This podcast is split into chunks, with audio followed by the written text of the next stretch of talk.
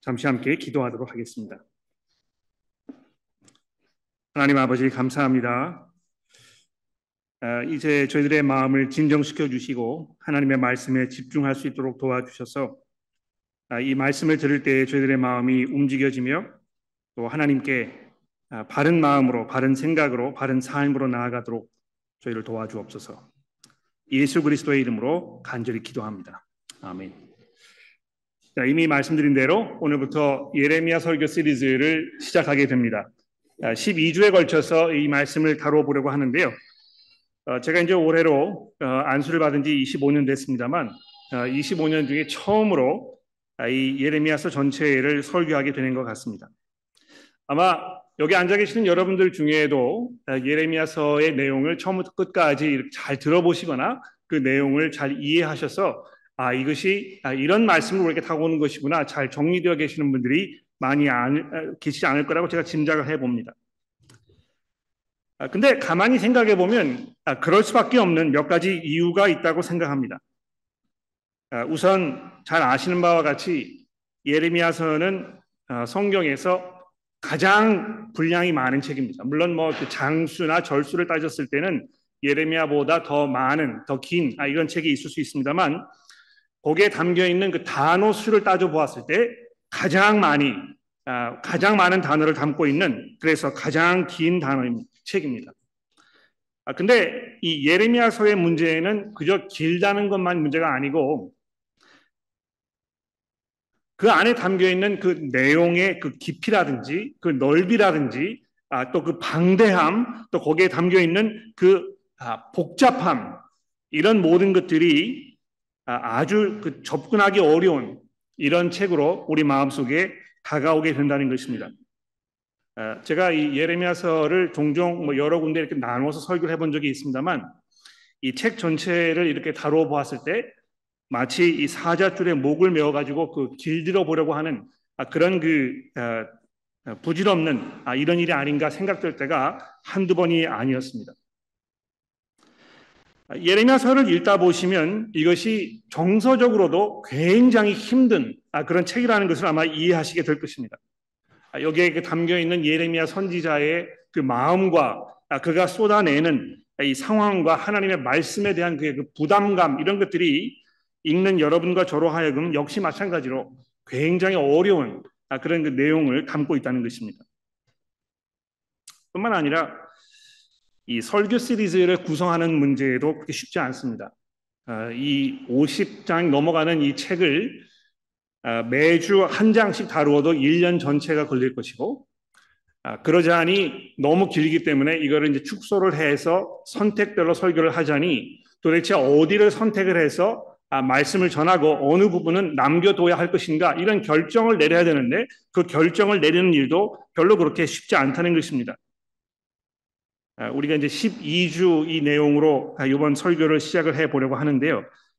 정말 그 어, 어느 부분을 집중해서 설교할 것인가 아, 이거를 결정하는데 아, 마치 죄송합니다 이렇게 말씀드려서 해산의 고통을 겪는 것 같은 아, 그런 어려움이 있었다는 것입니다. 그러나 여러분 이런 예레미야서의 어려운 점들이 여러분들로 하여금 이 말씀을 외면하거나 또 접근하기 어려워서 아예 시도를 해보지 않겠다고 그런 마음을 갖지 않, 도록 하였으면 좋겠습니다.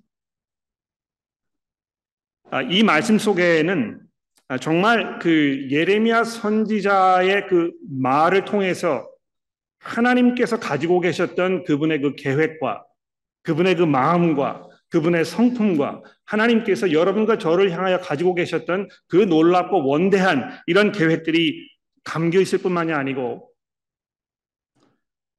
더 나아가서 그 말씀을 들었던 이 예레미야가 어떻게 하나님의 말씀에 반응하고 있는지, 하나님의 말씀이 선포되었을 때에 그 말씀을 들은 사람들이 도대체 어떻게 하나님의 말씀 앞으로 나아가야 될 것인지에 대해서 아마 가장 분명하게 말씀하고 있는 그런 부분이 아닌가 생각을 합니다. 물론 이제 앞으로 우리가 보게 되겠습니다만 여러분 그 예레미야서를 가지고 계시니까 잠시 저와 함께 20장으로 넘어가셔서 이 구절 말씀을 잠깐 봐 주십시오. 자, 여기 보시면 예레미야가 뭐라고 이야기하는지 들어봅시다. 내가 다시는 여호와를 선포하지 아니하며 그의 입으로 말하지 아니다 하면 나의 마음이 불붙는 것 같아서 골수에 사무치니 답답하여 견딜 수가 없나이다. 내가 다시는 하나님의 말씀을 읽지도 않고 증거하지도 않고 이 말씀을 사람들에게 전하지도 않고 내가 그렇게 해야 되겠다고 마음을 먹는다면 내 마음이 불이 붙는 것 같아서 내 골수에 사무치기 때문에 내가 견딜 수가 없다고 외치고 있는 이 예레미야의 이 절박한, 이 간절한, 이 열정적인 이런 고백을 들어보십시오.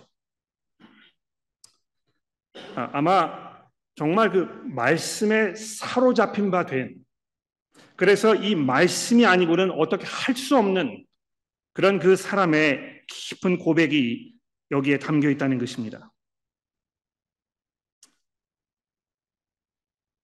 아, 근데 그 오늘 본문 말씀에 이제 보시면 아, 이 본문이 이제 이렇게 시작이 되고 있습니다. 이 예레미야 선지자에 대해서 이야기하면서 아, 다시 1장으로 와 보십시오. 베냐민 땅 아나돗의 제사장들 중 힐기야의 아들 예레미야의 말이라 아몬의 아들 유다 왕 요시아가 다스린 지 13년에 여호와의 말씀이 예레미야에게 임하였고 이렇게 되어 있습니다.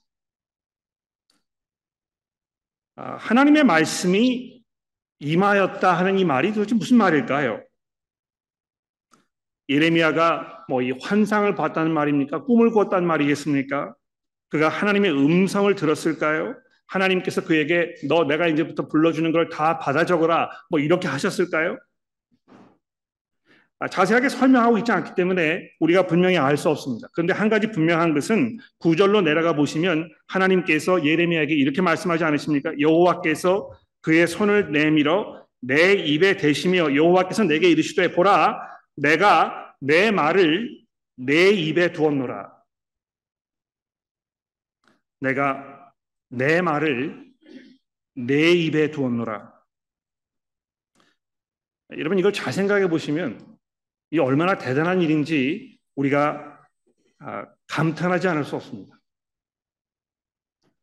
하나님께서 이 천지를 그의 말씀으로 지으지 않으셨습니까? 그 말씀 속에 이 하나님의 능력과 하나님의 영광과 하나님의 그 하나님 되심이 다 담겨 있는 것인데 하나님께서 그 영광스러운 하나님의 말씀을 연약하고 보잘것없는 이 인간의 입에다가 두셨다는 것입니다.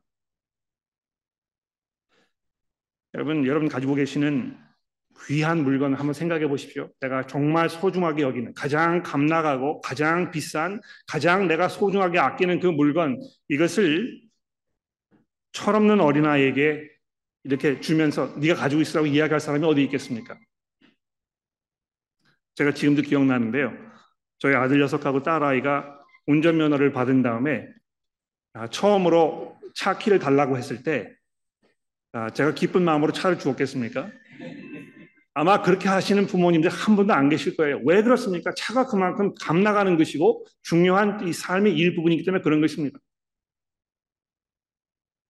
그런데 하나님께서 그 귀한 하나님의 말씀을 그 능력으로 차고 넘치는 그 말씀을 하나님의 영광이 담겨 있는 그 말씀을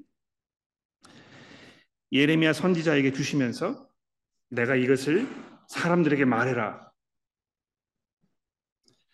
아마 이것은 무엇보다도 인간을 향한 하나님의 그 은혜를 증거하는 것일 것입니다. 얼마나 하나님께서 자비롭고 또 풍요로운 분이신지, 얼마나 너그러우신 분이신지, 인간의 그 부족함에도 불구하고 하나님의 그 놀라운 무기를 거저 주시는 것을 마다하지 아니하시고 인간에게 그 말씀이 소멸되지 않도록 맡기시는 그 지혜와 그 능력이 여기에 담겨 있다는 것입니다.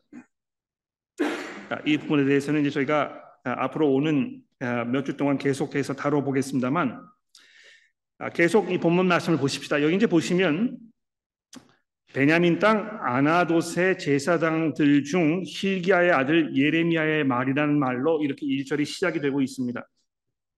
왜 이것을 우리가 아는 것이 중요했을까요?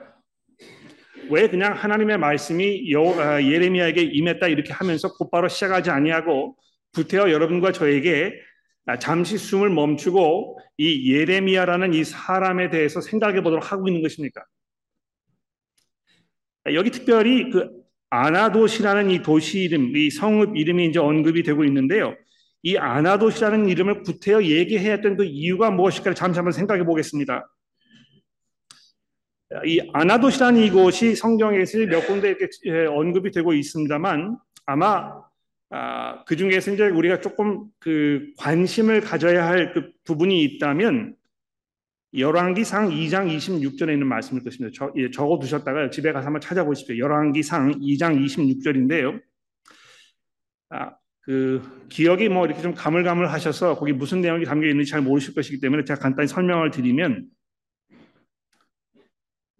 아, 제사장들 중에 아비아달이라는 사람이 있었습니다. 아비아달. 아, 근데 이 아비아달이라는 제사장이 솔로몬 왕을 전복시키려는 그의 왕권을 탈취하려는 아, 이런 사람을 지지하는 아, 그런 그 입장에 있던 제사장이었다는 것입니다. 아, 여러분 아마 잘 아실 것입니다. 솔로몬이 이복 형들이 여러 명이 있었습니다. 이 다윗 왕이 훌륭한 왕이었습니다만 이 사람도 뭐 다른 모든 죄악된 그 남성들과 마찬가지로 자기의 어떤 그 왕됨을 여성 편력의 도구로 사용해서 여러 명의 그 여자들을 통해서 아, 이 자식들을 낳게 되었는데요. 그 낳은 자식 중에 아도니아라는 사람이 있었습니다. 이 아도니아가 자기 이복 동생 솔로몬에게 자기 아버지의 왕권이 가게 될 것을 시기하여 아, 솔로몬을 전복시키고 자기가 왕권을 탈취하려는 이런 그 야망을 품고 있었는데 그 아도니아를 보면서 이 제사장 아비아달이 내가 줄을 잘 서야 되겠다. 솔로몬 말고 내가 이 아도나이를 내가 아, 그 지지해야 되겠다 이렇게 했다가 아, 말 그대로 쪽박을 찬 것이죠. 그렇죠? 아 근데 이, 아, 이 아비아달이 바로 이 아나도시라는 곳에서 제사장으로 있던 사람이라는 것입니다. 아 그래서 이그 구테타가 망해버리고 아, 이 사람이 자기의 고향으로 쫓겨나가지고 거기에서 평생도록 일을 갈면서 솔로몬 왕권을 향해서 섭섭한 마음, 원통한 마음을 가지고 나머지 삶을 아, 살았었는데요. 하필이면 예레미야가 그 성에서 그것도 거기에 있던 제사장의 아들로 이렇게 태어났다고 이야기하는 것에서는 아마 예레미야가 자기 입을 열기 이전부터 이스라엘 사람들에게 별로 그렇게 환영받지 못하는 그런 사람 입장에 있었다는 것을 아마 우리에게 말씀해 주고 있는 것일 것입니다. 저 사람이 도대체 또 무슨 이야기를 하려고 어떻게 또 왕권을 뒤집어 엎으려는 이런 일을 하려고 이런 이야기를 하는 것인가 이런 그 의심을 가질 수 있는 충분한 어떤 그 상황적 배경이 되었다는 것입니다.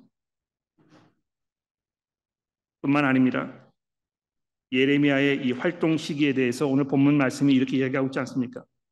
아몬의 아들 유다 왕 요시아가 다스린 지 13년에 또 요시아의 아들 유다 왕 여호야김 시대부터 요시아의 아들 유다의 왕 시드기야의 11년 말까지 곧 5월에 예루살렘이 사로잡혀 가기까지 임하였다.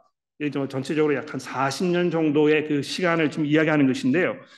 유다 왕국의 가장 말년 이스라엘 사람들이 남북으로 갈린 후에 이스라엘 북왕국 이스라엘이 계속해서 하나님께 반역하다가 아스로 왕국에 의해서 멸망을 당한 이후에 홀로 남은 유다 왕국이 그 망해버리는 아, 북왕국 이스라엘의 그 운명을 정말 중요하게 생각하지 아니하고 계속해서 자기들의 그 고집 속에서 하나님께 불순종으로 행하던 아, 그런 삶 속에서 특히 이 하나님의 말씀에 대하여 계속해서 의심의 눈으로 원망하는 마음으로 그 말씀에 순종하지 않으려는 아, 그 의도로 오히려 자기의 생각과 자기의 마음과 자기의 어떤 계획으로 이 어려운 상황을 비켜가 보려는 그런 상황이 난무하던 이 시대에 예레미야가 하나님의 말씀을 그들에게 전하도록 부르심을 받았다는 것입니다.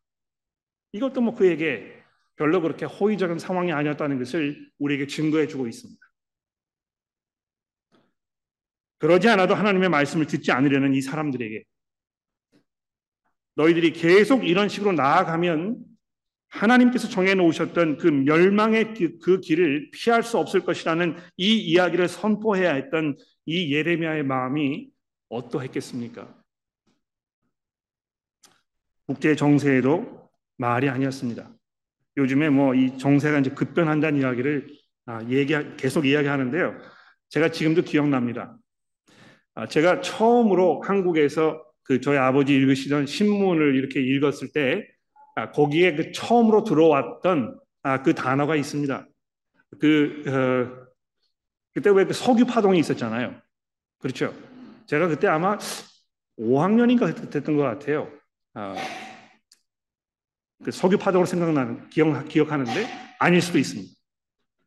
이 급변하는 국제 정세라는 이 단어가 신문에 이렇게 실혀 있었는데요. 제가 아직도 그거 잊지 못합니다. 야, 급변하는 세계 정세가 뭔가? 근데 급변하는 세계 정세가 매해마다 등장해요. 예. 지금도 급변하고 있습니다. 아, 근데 이 당시를 보면 아, 바벨론이 아수르 왕국을 무너뜨리고 애굽과 그 당시에 그 패권 싸움을 하면서 그 앞에 놓여 있던 모든 나라들을 아, 다 집어삼키는 그래서 아, 누구에게 붙어야 우리가 살아남을 것인가를 깊이 고민해야 하는 이런 아주 어려운 상황 속에 있었는데요. 놀랍게도 이 모든 아, 그런 이 위태로운 상황이 하나님의 섭리에 의해서 하나님께서 계획하셨던 그 바에 의해서 하나님의 백성들을 심판하시려는 그분의 의도였다는 사실을 예레미야가 전해야 했던 그 무거운 그 고통스럽고 그 어려운 이 사역을 예레미야가 맡아야만 했던 것입니다.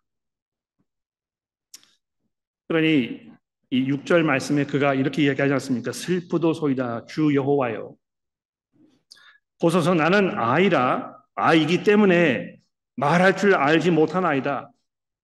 나를 보내지 말고 제발 다른 사람을 보내 주옵소서. 어, 아마 성경을 잘 읽으시는 분들께서는 야 이거 모세도 이렇게 했었는데 아마 금방 기억나실 것입니다. 나도 말을 잘 못하고 내가 이 일을 감당할 수 없으니까 다른 사람을 좀 보내달라고 이렇게 얘기하지 않았습니까? 어, 그런데 하나님께서 그에게 뭐라고 대답하십니까? 5절에 보십시오. 내가 너를 모태 짓기 전에 너를 알았고 내가 배에서 나오기 전에 너를 성별하였고 너를 뭐라고 되어 있습니까? 여러 나라의 선지자로 세웠노라.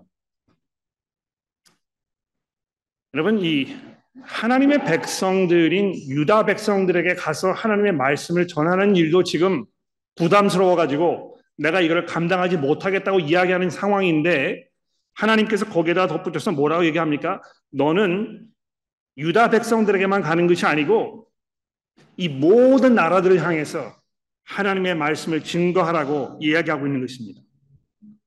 그 거칠고 그 무자비하며 부귀 영화를 축적하고 천하를 호령하면서 마치 자기밖에 세상에 없는 사람들로 생각하는 그 사람들에게 가서 하나님의 말씀을 선포하라고 하나님께서 그에게 명령하고 계셨다는 것입니다. 아, 근데 여러분 이걸 잘 한번 생각해 보셔야 될 것 같아요. 아, 예레미야서를 쭉 읽어 보시면 사실 거의 뭐 99% 하나님께서 유다 백성들에게 하시는 말씀이 대부분입니다. 왜 그들이 하나님의 마음을 그토록 경로하게 했는지, 하나님께서 그들을 위해서 뭘 하셨는지, 하나님께서 왜 이토록 이 유다 백성들의 그런 그 폐역함을 원통해 하시면서 하나님께서 어떤 결정을 내리시려는지, 아, 이런 것들을 계속 이야기하고 있는데요. 왜 어떤 면에서 그, 아, 이 유다를 향한 하나님의 말씀을 전하는 이 예레미야가 만국의 선지자로 부름을 받았다고 이야기하는 것입니까? 좀 더 내려가셔서 10절 말씀을 보십시오. 보라, 내가 오늘 너를 여러 나라와 여러 왕국 위에 세워 내가 그것들을 뽑고 파괴하며 파멸하고 넘어뜨리며 건설하고 심게 하였느니라. 그럼 하나님께서 모든 나라들을 다 무너뜨리시고 새로운 어떤 그 세계 질서를 만드셔서 그 가운데에서 사람의 손으로 만들지 않은 새로운 왕국이 건설되어 하나님께서 계획하고 준비하셨던 그 영원한 하나님의 나라가 오도록 이렇게 하시겠다고 지금 예레미야 선지자에게 말씀하고 계신 것입니다. 우리는 보통 새 나라를 건설하기 위해서 전쟁을 치르거나 혁명을 통해서 새로운 정부를 구성하거나 개혁, 계몽 운동을 통해서 사회 변혁을 꿈꾸거나 문명의 진보를 통해서 어떤 새로운 그 삶의 방법을 강구하려고 하는 이런 것이 인간의 기본적인 생각입니다. 우리의 힘으로, 우리의 생각으로, 우리의 경험으로, 우리의 방법을 통해서 보다 나은 삶, 보다 나에게 유리한 이런 상황을 만들어 보자 생각하는 것이 인간의 기본적인 생각이라는 것입니다. 그런데 하나님께서 그 인간들의 모든 수고와 모든 노력을 다 무너뜨려 버리시고 그 말씀을 통하여 그 가운데에서 새로운 나라를 창조하시겠다고 하나님께서 증거하고 계신다는 것입니다. 여러분 우리가 그 음, 자문서의 말씀을 돌아보면서 아, 이 말의 중요성에 대해서 조금 생각을 해보았습니다.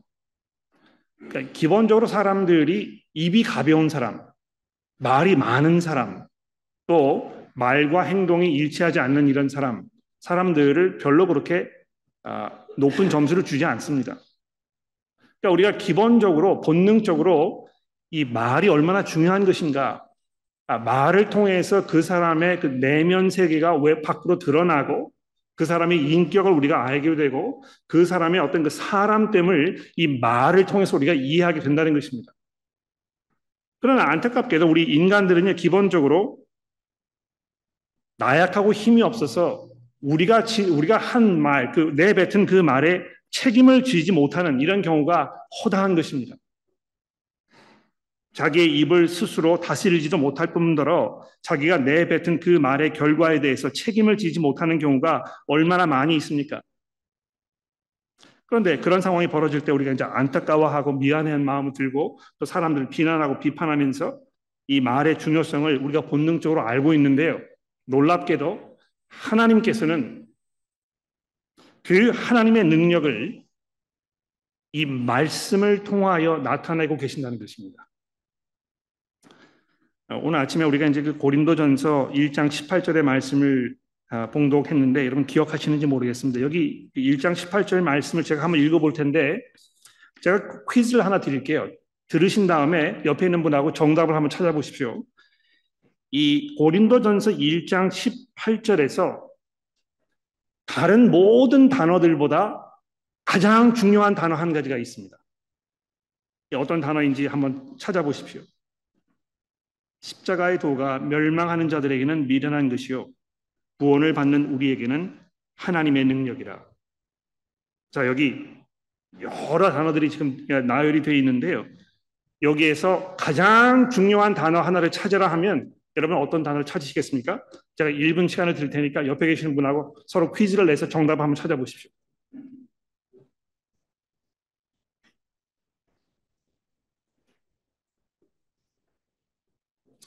네, 됐습니다. 아마 지금 못 찾으셨으면 아마 토론을 하셔도 못 찾으실 겁니다. 여러분이 좀 의아하게 생각하실지 모릅니다만 이 고린도전서 1장 18절에서 가장 중요한 단어는 이 도라는 말입니다. 근데 안타깝게도 이 도라는 말의 그 단어 선택이 굉장히 유감스럽습니다. 저는.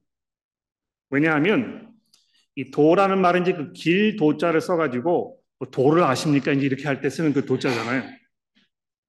근데 여기 원래 이 단어는 십자가의 말씀이라는 단어입니다. 즉 다시 말해서 십자가의 말씀이 멸망하더라는 자에게는 미련한 것이요 구원받는 우리에게는 하나님의 능력이라 이렇게 얘기하고 있다는 것입니다. 여기서 주목할 것은요. 십자가가 멸망하는 자들에게는 미련한 것이요 구원받는 우리에게는 하나님의 능력이라 이렇게 얘기하지 아니하고 구태여 사도 바울이 여기다가 십자가의 말씀이 이렇게 되어 있습니다.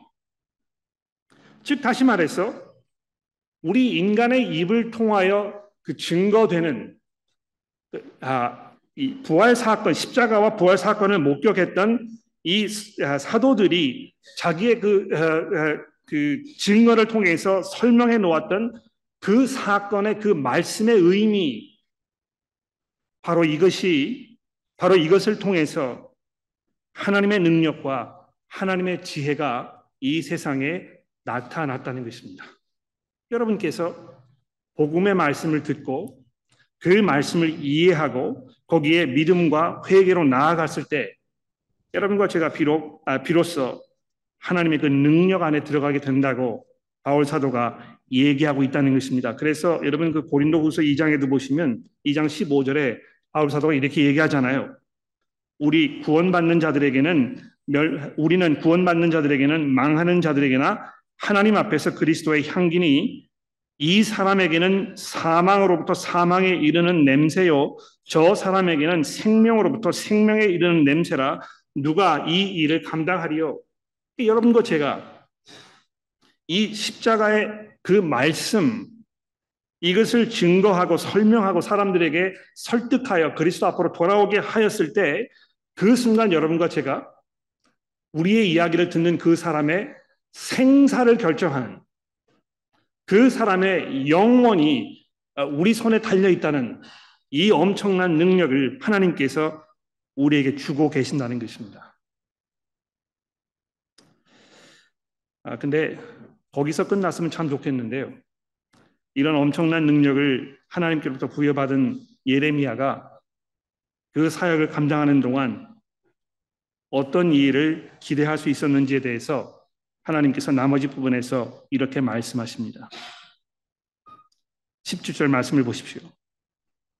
그러므로 너는 허리를 동이고 일어나 내가 내게 명령한 말을 다 그들에게 말할지니 그들 때문에 두려워하지 말라. 내가 그들 앞에서 두려움을 당하지 않게 하리라. 보라, 내가 오늘 너를 그 온 땅과 유대 왕들과 그 지도자들과 그 제사장들과 그 백성 앞에 견고한 성읍, 쇠 기둥, 놋 성벽이 되게 하였은즉 그들이 너를 치나 이기지 못하리라. 이는 내가 너와 함께하여 너를 구원할 것임이니라. 여호와의 말이니라. 아, 그 예레미야서를 이제 읽으면서 아, 이런 부분이 아주 절묘하게 아, 그 제 마음속에 다가오고 아, 이 하나님의 지혜를 아, 감탄하지 않을 수 없게 되는 것 같은데요. 여러분 지금 그 하나님께서 이 북방 민족들 바벨론을 부르셔다가 예루살렘을 무너뜨리시려고 지금 하고 있습니다. 너희가 계속 이 방향으로 나가게 되면 내가 너희들 그만 그냥 두지 아니하고 너희가 그토록 귀중하게 여겼던 예루살렘을 내가 다 무너뜨릴 것이다. 그런데 그 예루살렘을 대신하여 뭐라고 되어 있습니까?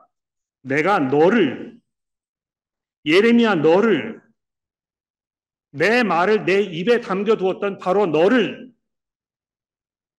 견고한 성읍으로 쇠 기둥으로 놋 성벽으로 되게 하여 내가 무너지지 않게 할 것이다. 마치 이 폐역하고 아, 보잘것없고 멸망의 길을 갈 수밖에 없었던 이 예루살렘을 대신하여 그 하나님의 그 백성다운 아, 그 삶이 이루어질 수 있는 그곳을 예레미야 선지자로 대체하시겠다고 그 하나님의 말씀이 그 입에 담겨 있는 그 사람이 하나님의 백성으로서의 역할을 대신 감당하도록 하시겠다고 말씀하고 있다는 것입니다. 어, 첫 시간이니까 뭐 모든 걸 다 말씀드릴 수는 없고요. 아, 간단하게 이 1장에 있는 내용과 우리의 삶을 아, 조금 정리를 해보면 아, 여러분 그 어, 성경을 읽으실 때 야, 이 말씀이 나와 이제 무슨 상관이 있을까? 아, 이 질문은 굉장히 중요한 질문이고 여러분이 항상 하셔야 할 질문인데요. 그 질문에 대한 답을 찾으시면서 너무 빨리, 너무 쉽게 여기에 있는 이 말씀과 내 상황을 이렇게 일치시켜 보려는 아, 그런 그 접근 방법을 제가 보게 됩니다. 그래서 예를 들어서 아, 이 1장 4절 말씀에도 이제 보시면 아, 내가 너를 모태에서 짓기 전에 너를 알았고 내가 배에서 나오기 전에 너를 성별하였고 내가 너를 여러 나라의 선지자로 세웠노라. 이제 이런 말씀을 읽을 때 참 하나님께서 이 예레미야 선지자를 이렇게 오래 전부터 선택하셔서 그를 성별하셔가지고 특별한 사역을 맡기셨던 것처럼 나를 역시 부르셔서 나에게 특별한 일을 맡겨놓으신 것이구나. 야, 내게 맡기신 그 특별한 일이 뭘까? 아, 그렇지. 변호사가 되는 일이지. 아, 하나님께서 내게 맡겨주신 이 일이 뭘까? 이 사업을 성공적으로 이루어가지고 교회에 헌금을 많이 하는 것이 내게 맡겨주신 하나님의 은혜이구나. 어떻게 해서든지 간에요. 지금 자기 마음 속에 하고 싶은 무엇을 하려는 그, 그 정당화하려는 어떤 목적 찾는 방법으로 하나님의 말씀 계속 생각하는 것입니다. 물론 하나님께서 여러분과 저를 창세 전부터 아셨고 선택하셔서 하나님의 백성으로 부르셨습니다만 여기 이 그 본문 말씀에 등장하는 이 부분은 하나님께서 특별한 상황에 특별한 사람을 특별한 목적을 이루시기 위해서 부르셨던 그 사건에 대한 증거라는 것입니다. 오히려 우리가 이 말씀을 읽으면서 아, 우리 삶 속에 적용해야 할 어떤 그 중요한 부분이 하나 있다면 하나님께서 이 온 세상을 통치하시며 온 세상뿐만 아니라 그 온 세상을 구성하고 있는 모든 각 사람들의 한 부분까지도 다 다스리시는 그 전능하신 하나님의 주권적인 그 다스림이 우리 삶의 모든 영역을 다스리고 있는 이런 놀라운 분이구나 하는 그 감탄일 것입니다. 여러분 이것을 믿으십니까? 하나님께서 창세 전부터 여러분을 이미 알고 계셨고 여러분의 머리에 있는 그 머리털 수를 이미 알고 계시며 여러분께서 하고 계시는 모든 생각과 모든 말과 마음의 모든 의도한 바와 여러분의 미래까지도 그분의 손 안에 지금 담겨 있다는 이 사실을 여러분 믿음으로 고백하시면서 그분 안에서 깊은 위로와 평안과 확신 가운데 살고 계신 것입니까? 더 나가서 이 본문 말씀을 우리가 읽을 때 다시 한번 이 하나님의 그 말씀의 능력에 대하여 우리가 생각해 보게 되는 것입니다. 하나님께서 어떻게 우리를 찾아오셨는가? 어떻게 하나님의 그 하나님 되심이 우리 삶 속에 비로소 접목되어 우리가 마치 그 하나님의 분신인 것처럼 살도록 하셨는가? 그 말씀을 통하여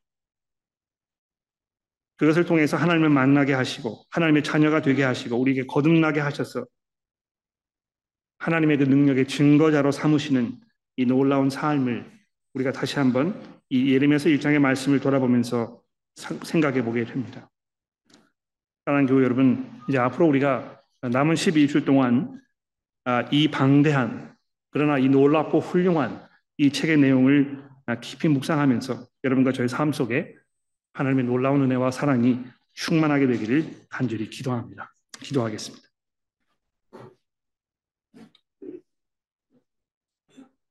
하나님 아버지, 아, 예레미야서의 말씀을 돌아보게 하셔서 감사합니다. 아, 마치 하나님의 그 말씀이 예레미야 선지자의 마음 속에서 불 붙듯이 일어나서 그 말씀에 아, 근거한 삶을 살지 않고는 자기가 견딜 수 없었다고 고백했던 예레미야 선지자의 고백처럼 저희들의 마음 가운데 주의 말씀을 향한 열정을 불러일으켜 주시고 그 말씀으로 인하여 우리가 새로운 삶을 살며 하나님 앞으로 더 가차히 나아가는 귀한 은혜가 우리 모두에게 있도록 도와주시기를 예수 그리스도의 이름으로 간절히 기도합니다.